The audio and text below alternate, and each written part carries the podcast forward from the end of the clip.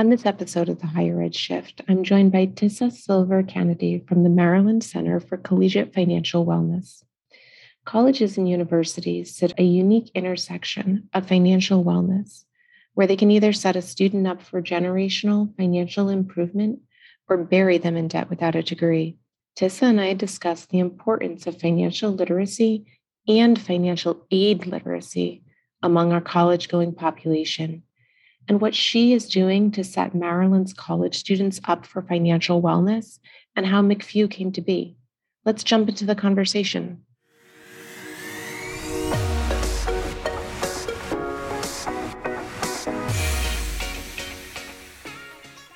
Hello, and welcome to today's episode of the Higher Ed Shift. I'm your host, Amy Glynn, VP of Student Financial Success. Today, I am joined by Dr. Tisa Silver Canady the founder and director of the Maryland Center for Collegiate Financial Wellness. Welcome, Tisa. Thank you so much for having me, Amy. I'm really excited to start to kind of get the word out about what you guys are doing at the center. And so I would love to have you take a minute and introduce yourself and the center to our listeners. Wonderful. So, I am the founder and director of the Maryland Center for Collegiate Financial Wellness, where we are helping students and families build financial life skills and empowering them to thrive. The center is a new nonprofit organization that began in July of 2021. And uh, since then, we have embarked on an informal listening tour so that we can hear from our two main audiences one being students and families the other being campus based professionals about how we can help them make more informed decisions about the college and career school attendance and financing process, and then help those individuals who are on campuses doing the work find better, more efficient ways to increase the financial wellness of their students. So what you're saying is you have lots of free time on your hands because there's no work to do in this space, right? oh, none at all, none at all. oh my gosh. And you guys started up, I guess I don't know, is 2021 still the middle of the pandemic? Yeah, it is. Yes. Right? Yes. Great time to start a nonprofit, right? oh my goodness. But very, though probably a very difficult time to start, a very integral um, and pivotal time in college financing and financial wellness for us to start, given given the increased financial pressures that students and families have felt with COVID, it, it just seems natural that we would really amplify the discussions and the research in this area.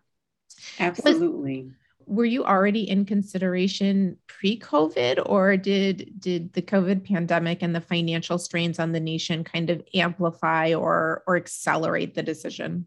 So pre COVID, we were in the space of thinking about what are we going to do? Because um, all of this came from a study called SPIN, which is short for Campus Based Financial Education in Maryland, a survey of post secondary institutions. Now you see why I call it SPIN. But um, SPIN, SPIN was a study that was commissioned through the Cash Campaign of Maryland, which is another nonprofit organization that's involved in financial education in Maryland, specifically in Baltimore. But they wanted to know what's happening with college and career students across the state. Is their financial education being provided? To what degree? Who's doing the work? Is it something that's happening everywhere or just in pockets? And if so, why? So I conducted the study and heard from maybe 30 or so individuals that represented schools that ran the gamut from community colleges to the private universities, graduate professional institutions. And we just wanted to know what is happening with financial education on these campuses. Mm-hmm. What we found was that on a positive side, most people reported that something was happening. But then when we started to dig into what the word something meant, something could mean there's a flyer on the door outside of the restrooms, you know, that yeah. says, hey, mind your money, you know, or something like yeah. that. But then there could be on the other end, there's a person in the financial aid office who is there to help students with personal finance issues. And then there's a lot of space in between. Mm-hmm. So another thing that we found was that the people who responded to the survey said that they would overwhelmingly agreed to participate in a statewide network of individuals who wanted to advance collegiate financial wellness. So, in looking at their struggles and also comparing it to my personal experience working in a financial aid office, but being responsible for campus wide financial education and wellness programming, I thought, okay, we have an opportunity here to get people together so that we can move farther and faster together. And so it began as a study, it turned into this informal network. And then once the pandemic, uh, once we got settled into that and campuses were shut down and everybody was Zooming, you know, yeah, you're just thinking there's time, there's no better time than the present to really mobilize this group. And that's where the idea from to create came from to create the center. So that's kind of where you guys are sitting now. It, um, how I know you talked a little bit kind of about the evolution, started as the study, and now you're in a little bit of, of a listening tour to kind of figure out what's going on. So talk to me a little bit about how you're currently working with colleges and universities on, to, to gather that kind of next next set of data and figure out the next steps of the center. I'm sorry. I might. I think my computer froze. Can you do me a favor and repeat that question? Oh yeah, no worries. So okay, um, thanks. No worries. I was what. Talk to me about how McFew is working with colleges and universities now. I know that you said that you're you're still kind of gathering information and doing a lot of listening. Um, what does that look like for you guys? So, a lot of that listening involves people who work in financial aid offices, because even if they're not the champions of financial education and wellness programs on their campuses, they are involved or should be involved, since a lot of students come to them for the money to pay for their higher education. So we're in constant contact with people who work in financial aid. We're also talking to a lot of faculty members, enrollment management professionals, and we're starting to get into the space of student government associations because we also want to hear from the students. One thing that came out of the SPIN study was this perception among the survey participants that the students weren't interested. They don't care about money, they don't care about financial literacy. And I thought, I think that's strong, you know, to say that they don't care. It's it could be that the way that the programs are being offered to them doesn't speak to the things that they care about. So we have to have the students at the table along with our campus-based professionals to craft those solutions that maximize the use of our resources and also have the greatest impact on the students. So we're just listening, taking notes, um, trying to see how we can help the students and our campus-based professionals best in one area for our campus-based professionals is just connecting them with other people on campus because sometimes there's someone in financial aid that's doing something that no one knows about there's another faculty member, let's say in the College of Business, that's holding workshops here and there, but no one in financial aid knows about it. There's a student group that's interested in knowing more about personal finances and might engage an external organization to provide some workshops or resources. And again, they're all working in these isolated pockets, but they're on the same campus. So what we've been able to do is come in and say, hey, I know you're in financial aid, but you got a faculty member across the street that's doing this. Why don't you two connect and we'll see what we can build out of that? So much of this is a journey in partnerships across the state as well as on the campuses. Isn't that amazing to you sometimes that you as a third party need to come in and even just say to people like, hey, did you know that faculty member X is doing this like, like 30 steps away from where you're sitting right now? And it's it is happening. I think you're right that it's it's happening but it's it's disconnected right now. Mm-hmm. and some of the institutions that have done this really well have been able to pull in cross functionally like you're saying financial aid advising faculty and staff. I mean when we ha- if we have a business college why aren't we utilizing those resources those people who are going to be financial professionals to continue to educate their peers and build some type of a peer counseling finance center right? And i know that some people mm-hmm. have done these i'm not like not coming up with something new here but i if we could do more of it mm-hmm. I, it would be so powerful I know also I had read Inside Higher Ed did a student voices survey recently around financial literacy. I'm not sure if you've you've mm-hmm. seen that, but it did it talked exactly about what you're saying across the nation that there are a lot of colleges that have resources, but students either aren't aware of it or they're presented in a way that maybe they don't understand the connection or the value. And i think we need to we need to start figuring out how to how to talk to students in a way that they understand and they're going to they're going to consume it. Because they want i mean we all go to college to to get to that next level. And part of that next level is financial And so I think that there's just so much interconnectivity here that I'm dying for people to be able to do this well. I was wondering so you guys are engaging with college students and with the administrators, whether it's faculty, staff, financial aid. Are you doing anything to engage with students throughout the shopping process for college? So, students who are in the high school space to, to kind of get a pulse on where they are? Yes, we are moving into that space because we want to hit people who are just anywhere on that continuum of considering higher ed option in higher ed and striving to be successful and out of higher ed for the most part looking to repay those loans. Because we think about success as not just i have the diploma or the credential. Yeah. i want people to think about success for themselves define success for themselves and manage their finances in such a way that success is achievable. So we want to hit everyone from perspective to alumni. Yeah i i love that because i sometimes I feel like sometimes people expect like a student can walk into financial aid and financial aid can like impart all of the knowledge that a student mm-hmm. needs to be able to understand that funding process magically. And for me, the education starts in high school. Like we need to start building the foundation, the terminology, the ideas with students because college is the largest, most complex purchase that a student is making at that point in their life, right? Like the only thing that might be more complex is a house. And I feel like the iBuying business has done a really great job educating and making that process really seamless. So I feel like this this purchase point of college is the biggest financial friction right now that people have in their life. So I'm super excited as you can tell um, by the work that you guys are doing.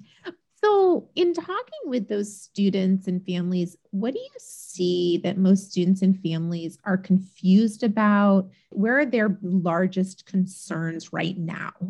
I think the largest concern is that college is just too expensive, or at least that's mm-hmm. the perception. So people think it's too expensive. So I'm just not even going to try to go at all because there's no way that I can pay for it. And then at the point that people hear about student loans, it's I see two things. One is that, okay, well, student loans are available, so you can just borrow those. And after you get out of school, you'll have more than enough money to pay them back. And then the other thing that I see is people who are on the opposite end who say debt, we don't want debt. You know, debt is bad. It doesn't matter what kind of debt it is. So, you know, you're going to have to figure out something else because debt is not the move. Yeah. So it's definitely not, there's not a universal opinion out there that I'm seeing on student loans, but it's kind of like pockets of extremes mm-hmm. totally anti debt versus, oh, it's there, let's do it. And you're going to be perfectly fine when you get out. And the second piece is troublesome for me because I I'll age myself here. I know I came up during a time when it was you're going to college. There's not an option. You're going to college because that's the way to go to earn enough money to be able to have the things that successful people should have. Nice home, safe community, good job, solid income, potential to build wealth. And over time, that ROI, that picture of the ROI is just not looking the same. So yeah. for people that look at student loans as a way to increase access, sure they do because they provide money to people that wouldn't necessarily be able to pay out of pocket for that higher ed experience. But at the same time, people need to be successful in that higher ed endeavor for the that scale, you know, yeah. to, to work there with the being able to generate the income and build the wealth to pay back that debt. And that's the part that I'm seeing that for a lot of people just hasn't panned out. Yeah. And and that's where that balance that you're talking about is where a lot of the complexity in in figuring out which college is a good financial fit for mm-hmm. students comes in. I too was a child of the you're going to go to college days, but was firmly on the side of you're going to go to college, but we have no idea how you're going to pay for it. Uh, and and so there is there is that balance where access to loans was definitely a necessity but what's the right amount to take and and how do we help students better understand the gainful employment path I think is is hard. And I personally, I know there's been a lot of talk on the federal level about gainful employment regulations and rewriting those. I would like to see those expanded to all institutions because I feel like every institution has a responsibility to show a quality outcome for their students and i think that that, that transparency might might help a little bit so is getting back to to McFew just for a second is what you guys are doing unique to maryland or have you seen similar models in in other states so before we created McFew, I looked to other states to see what was happening. Um, I looked to Texas and their Association for Collegiate Financial Education Professionals. Mm-hmm. Also looked to Indiana and Ohio. And I found so many people that were willing to share so much with me and help us figure out what we were going to do in Maryland. So I, we have taken pieces, I think, of each of those model and combined them into something that I believe is new. But the other thing that was really important to me was to emphasize the importance of the state, because everyone who's going to college and, and, wants to, to get access to federal funding, they deal with the federal government. But once you go to the state level, every state has their own governing agency or, or whatever that's involved in the process. And they have different aid programs and applications. And there's so much more that happens at the state level that I think some people forget about. In addition to the, the financial aid side at the state level, there's also the educational preparation where personal finance is concerned. And some of that is dictated by the state and local jurisdictions. Yeah. So I wanted to make sure that we included the state and we brought the state to the table so that our students not only have an understanding of you know the FAFSA, federal student loans and Pell grants, but the programs that are available from the Maryland Higher Education Commission. So I think we, we've taken the best of some of the other states' models and, and added a little bit of spice or something to it, a, a little yeah. bit of, uh, i am in Maryland here, so I'll say maybe Old Bay and just made it something, something a, a bit different. I, I love, yeah, I love that idea because I, I think we talk about a little bit more about the the academic connectedness between K-12 and higher ed, right? And making sure students are prepared academically or that graduation requirements align to to your state institutions, right? There's been a lot of conversation there. But you're you're absolutely right. Like from a from a financial education and preparedness side, that needs to span the the two as well. And sometimes i think higher ed doesn't always know how to navigate the k-12 system and the k-12 system doesn't know how to navigate higher ed. So having someone in the middle that has awareness and visibility into both just like helping me realize that my faculty member is is teaching financial literacy on the other side of campus. Mm-hmm. it's it's really powerful. And I'd be interested to know like what the reaction was because I see it as a great use of somebody else's resources, right? Like, like how can we better util- utilize resources so we're not being duplicative and we're actually being additive? we have tried very hard to to push a continuum here in Maryland of financial education. So in the K-12 space, we have the Maryland Council on Economic Education, and we stay in constant contact with them on the adult financial education side, we have the Cash Campaign of Maryland, which is where the SPIN study was incubated. So we looked at what MCEE covers. They work a lot in the K 12 space and also in preparing new teachers to teach personal financial literacy content. And then Cash has a vast offering of financial education courses and events. And it seemed perfect. We've got K through 12 covered, we've got adult financial education covered. Then there's this big gap in the middle for the college and career school population. So why don't we put the center here and make sure that all three organizations are staying in touch routinely to just keep each other aware of what's happening in our respective spaces, but also partnering where there's overlap. So I have been just, I feel truly blessed that I've been able to make connections with those two organizations because to come out and start something new and focus on such a large population with such unique financial concerns and challenges without having those two connections I think it would create a lot of confusion because people would say, well, what, are, what exactly are you doing? Are you going to get into high schools or is that someone else's space? The key is we work together, and that makes the continuum of financial education and wellness in the state of Maryland stronger. Yeah, I think that you're you're a hundred percent right. Like that that collaboration is really is really key to being able to create transparency. I love the idea of focusing on the state level, but also as you talked about early on, you had you had worked with some other states that were doing some innovative things.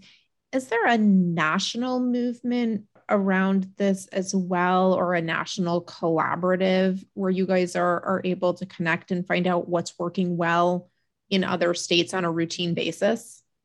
Hmm. Not that I know of on the state level. I have definitely been in touch with the Higher Education Financial Wellness Alliance. Yep. Fan of their work and They're definitely great. leaned on them early on to say, what's going on? you know, tell me where you guys are going with this.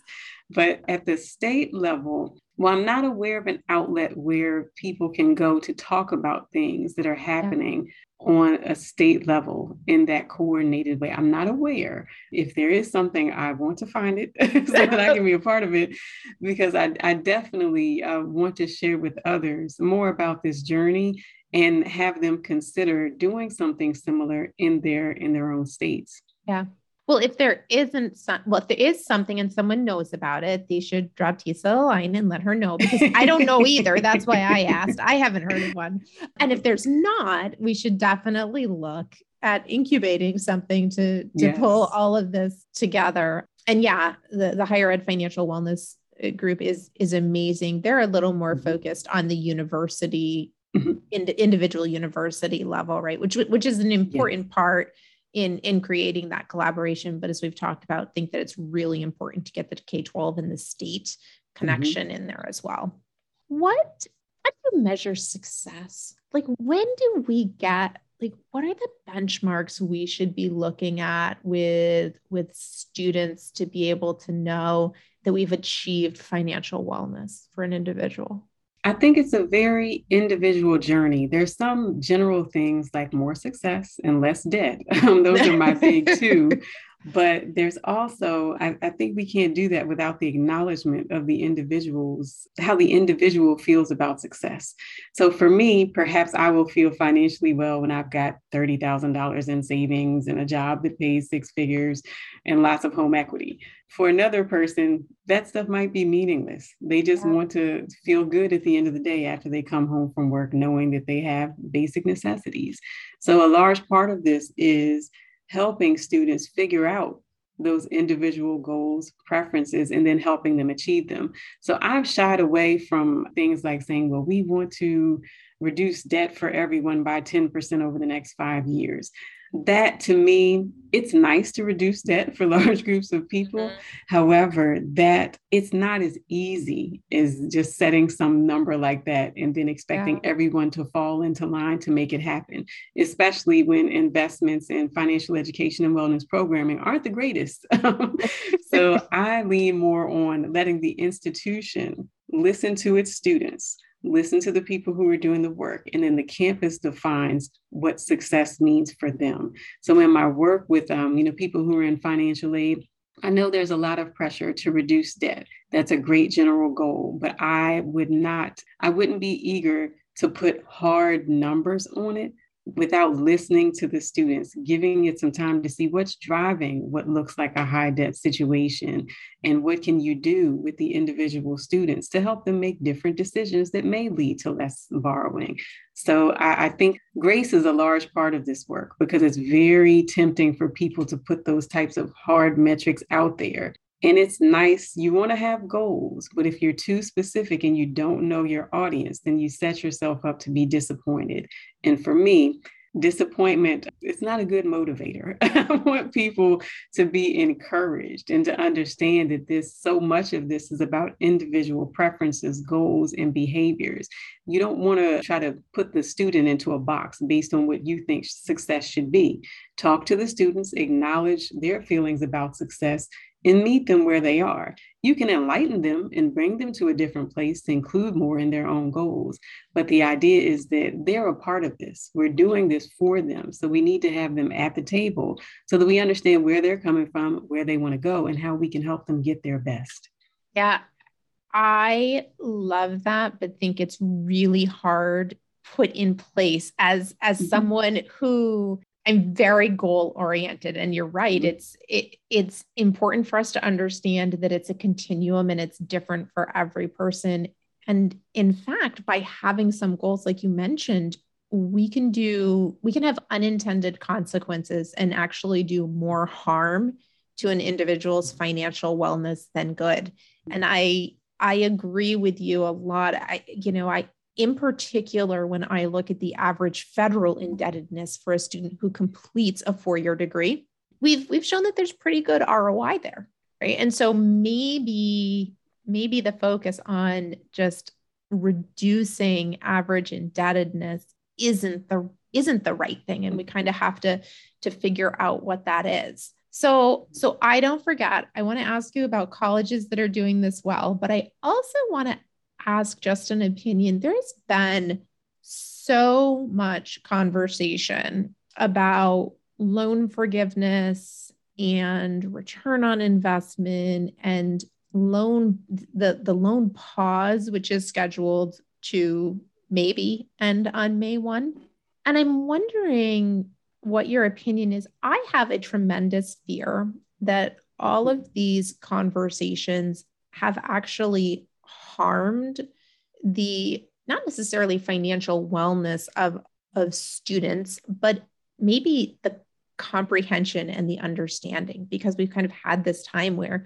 no one has to pay on their loans for 2 years and mm-hmm. everybody's talking about debt forgiveness do you is, do you think it's possible that these conversations over the last couple of years have actually harmed kind of the understanding and the knowledge that students have around debt Hmm. I think that perhaps the CARES Act forbearance itself, it's definitely created a degree of comfort that mm-hmm. I have not seen uh, before because there's no interest, there are no payments yeah. required. And I, I know that people understand that this is linked to national emergency. So this is not something that happens often, but it's still, there's some comfort there in knowing that your debt is not growing the way that it normally would. So when we do return to repayment, there's going to be that new experience of the interest accruing, that payment being due, the expectation being that you're going to have to pay what you borrowed. So I think that it's definitely created comfort, comfort for many that was needed because of the pandemic. I think that it's also increased awareness around student loans because the conversation is becoming much more mainstream. You know, there was a time when people would talk about student loan cancellation and people would say, oh, that's crazy. And now we're at a place where they're like, hmm, well, maybe not so much. you know, it's it's yeah. starting to shift from the fringes to the mainstream. I think that it has definitely increased awareness. And for that part, I think that's a good thing um, because more people are becoming aware of the availability of student loans to help pay for higher ed, but also some of the pitfalls that are associated with student loans, especially for those who don't necessarily understand the depth of what they're getting into when they borrow them. So I'm just I am hopeful that whatever happens, if there is cancellation, if there is another extension of the CARES Act forbearance, I'm just hopeful that there is really some deliberate attention that's going to be paid to the higher ed financing system overall. Because we know if every debt is canceled, as soon as more student loans are originated, we'll go right back, you know, to the same place, unless the cost of higher ed declines, which we see no signs of happening. Yes. so it's like a, it's one of those things where it can't or it should not just be if you're going to cancel it, cancel everything and keep the rest of it the same. It has to be in my opinion, if you're going to cancel, then there should also be some deliberate attention paid to the affordability side of things.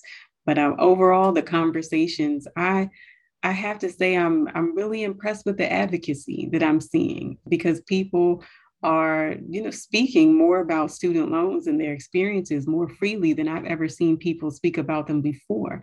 And I think that the experiences of the borrowers are varied but we also need to normalize talking about those things. Money is taboo, debt is taboo, yeah. student loans, really, really taboo because people think you're in higher ed, you should have known better. And, you know, that's not always the case. No. And to your point, college is expensive. I mean, mm-hmm. there, you know, there are there are obviously much more affordable options out there that kind of span the continuum, but they it is expensive and debt is a reality for for a lot of people. And I, I think that I loved one of the things that you said. I mean, I loved many of the things, but one in particular about I think that a lot of our first generation students and our low income students have been very afraid or unaware that there were, were resources out there to help them. So they've been afraid to they've been afraid to ask or to say that they're struggling financially. And I do hope, if nothing else, to your point, that the that the the pause has allowed people to recognize that it's it's okay to talk about things like financial difficulty, financial trauma that they've that they've faced in order to better fund and understand how to fund their education. Mm-hmm. And so if if nothing else, if pulling that to the forefront, I and I also totally agree. I am a big proponent wiping out any portion of student debt does no good if we don't reform the financing system. And and other because we're just going to end up in the same place that that we're in today it's funny i'll see i'll see people talking about the increased student loan debt right like going oh it's gone from 1.6 to 1.7 trillion right and i'm thinking mm-hmm. do you realize that in the last two years the only reason the student debt volume has gone up is because people are taking out new loans to your point, right? Like there's no interest. Like this isn't mm-hmm. this isn't people get this is people taking on new debt over the last two years. So it's going to continue to happen if we don't reform in some way. Mm-hmm. Absolutely. So as you've worked with the institutions in Maryland, who is doing this financial wellness thing really well? like what are mm-hmm. some specific examples some institutions you want to call out as like just mm-hmm. sitting at the top i'd have to say uh, there were two that we highlighted in the spin study who have done a great job and have been at the forefront of this one is the university of maryland baltimore county they have a campus-wide uh, financial literacy and education committee they have people from financial aid, they have people from faculty, other people from external organizations, and they have just, to me, they've mastered this idea of cross campus collaboration. They have robust programming. They actually have a position there now responsible for financial literacy. And that position, of course, comes from being able to point to that work they've had in the past and justify additional investments. So I am really just proud of UMBC and, and, glad to be connected with them and, and, to consider myself a partner. I also would say Bowie State University. Bowie State also has a lot of partners on campus, and they also have a financial literacy coordinator that's extremely enthusiastic and, and hosts so many programs. I mean, it's just the level of partnership that I see there at Bowie State University and at UMBC that it, it's so encouraging to me because it shows you what happens when a person is able to step out of their office. They're yeah. able to branch out and meet other people. They're able to connect and, and harness the power of their resources for the students' benefit. So those two are definitely uh, standouts. I love that. So, two last questions for you. Do you okay. think that financial wellness or financial literacy I like to separate the two, like financial aid, literacy, and financial literacy. But do you think yes. they should be, do you think they should be required as part of the K 12 and the college curriculum? I definitely think financial literacy should be a requirement. It's a life skill. And it's something that I recall, you know, learning about when I was in school. And I guess over time it just kind of faded like home ec, you know, yeah. I'm not sure. but home ec was one of my favorite classes. It was extremely yeah. useful. And I still use some of the things that I learned in that class today. And I, I think the same for money. It's something that people who don't know as much about money can end up being taken advantage of. That that ignorance is expensive. And I think that by baking it into the K uh, through 12 experience, we can help people into the marketplace more informed, more empowered, and less likely to be taken advantage of. And that's why empowered is one of um, the six pillars of financial wellness that we focus on through McFew. So I, I think that it should be included. It's it's a tough spot though, because whenever you tell people, whether K through 12 or in the college and career school space, it needs to be there. As soon as the word mandate comes about, I everybody's like, ah, mandates, you know, we don't want any mandates. We don't want anybody telling us what to do. And I completely understand why the word mandate is such a, a trigger for some people. I think that in the case of financial education, I don't know if there is such a thing as a welcome mandate in that space, but I think that this is one, I don't see a downside. What is the downside of people learning more about money during their K 12 experience? What is the downside of them learning a bit more about it during their college or career school experience, especially when, as you said earlier, that's the most expensive and complex decision that a student will have to make up to that point in their lives. So if there's a module that can be added to something that's existing, that's one way to go. If there's a, a, short course that people are required to take, that's another way. But for the center, we have shied away from the everyone needs to do it and everyone needs to do it this way. It's more of, okay, talk to us about your campus culture.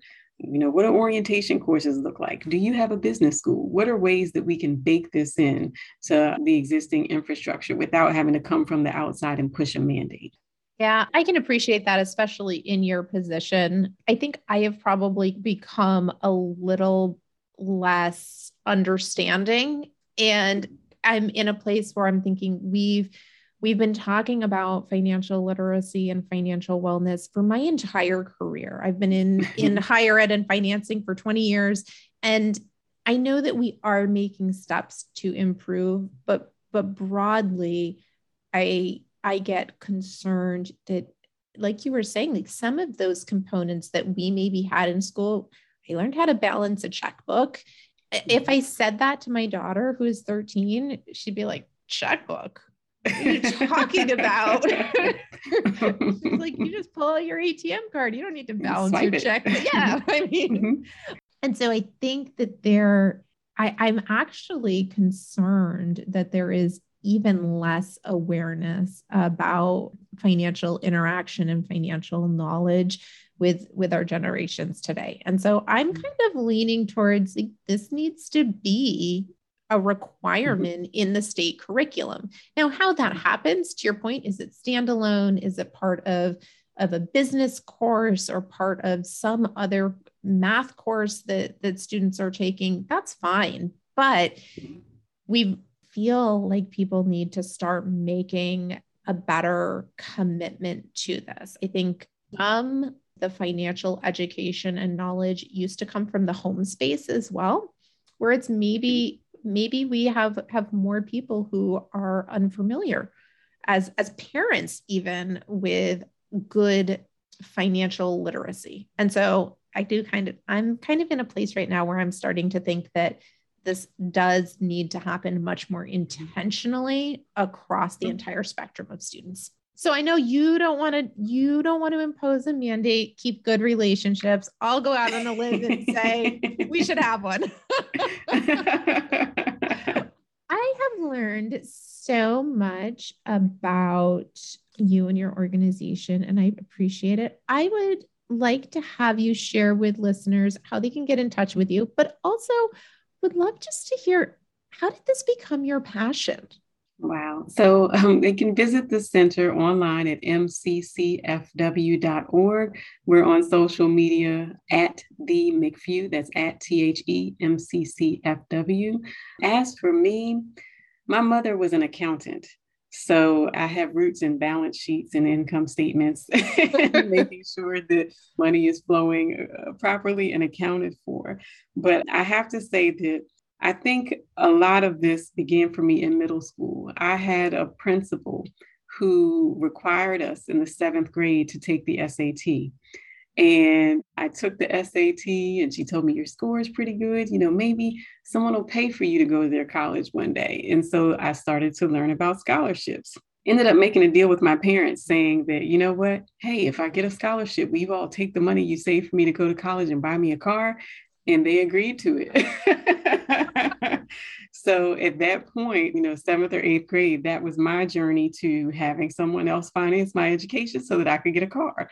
And it just gave me an early look into the cost of college, into ways to pay for it, and the importance of my academics as a means to finance my higher education journey. So the seed for me was planted at home, but also with that principal. And from there, there, there was just, I always had money and education on my mind. And when I got to college, and I learned how many other people were paying to be there, you know, whereas I was on a scholarship and how many people were borrowing student loans. That's when I had this awakening like, wait, everyone couldn't get a scholarship, you know, like I yeah. could. Their, you know, their parents are taking out debt. You know, this is just, it was just totally, it, there was an awakening for me. And at that point, I began helping people with personal finance and also just always thinking about the more education I get, I've got to find somebody else to pay for it. And I would love if everyone were fortunate enough to have others invest in them so that they would not have to go into debt for education. But I know that that's not reality, that's not the space that we're in. So at some point over the years, it just became really important to me to help people maximize the ROI in higher education and use as much outside funding as they possibly can, but to also not so much focus on getting someone else to pay for it, but really giving your all, setting yourself up for success and recognizing that who's paying for it, that contributes a lot to, to your success. So, long story short, lots of inspiration as a child, awakening in college, and then seven years at a graduate professional institution counseling people through six figure student loan debt. The combination of all of those experiences has just made me feel as though many of us are not well, financially speaking. And if I can help another person achieve wellness, by managing their finances in a way that's more fitting for them, that's more manageable for them, then I've done my job. I love that. You never know where the spark or the connection mm-hmm. is or is going to come from from a for a person right and so when you mm-hmm. when you think about that very simple comment from from a principal to you and and how it's blossomed into this career and i i personally believe so strongly that financial wellness is not in a vacuum an, an individual's personal and financial wellness is so tightly related to their their physical wellness their mental well-being mm-hmm. their levels of stress and so as as we start to address broader financial wellness the ripple effect that it can have on an individual's lives and the lives of those around them is is really just profound so. I appreciate you taking your time, sharing your story. We will make sure to list your contact information, a link to the SPIN study um, and the McFew Center in the show notes. If, as a listener, you've enjoyed today's show, the best way to show your support is to follow, like, or add a review on your favorite podcast platform. Also, consider sharing this episode with your network to keep the conversation going. If you're looking for more ways to join the conversation, consider joining the Student Financial Success Slack channel, LinkedIn group, or tagging content with the hashtag Student Financial Success. I'm always looking for guests, feedback, questions, and topic suggestions, so please reach out. My contact information, as always, is available in today's show notes.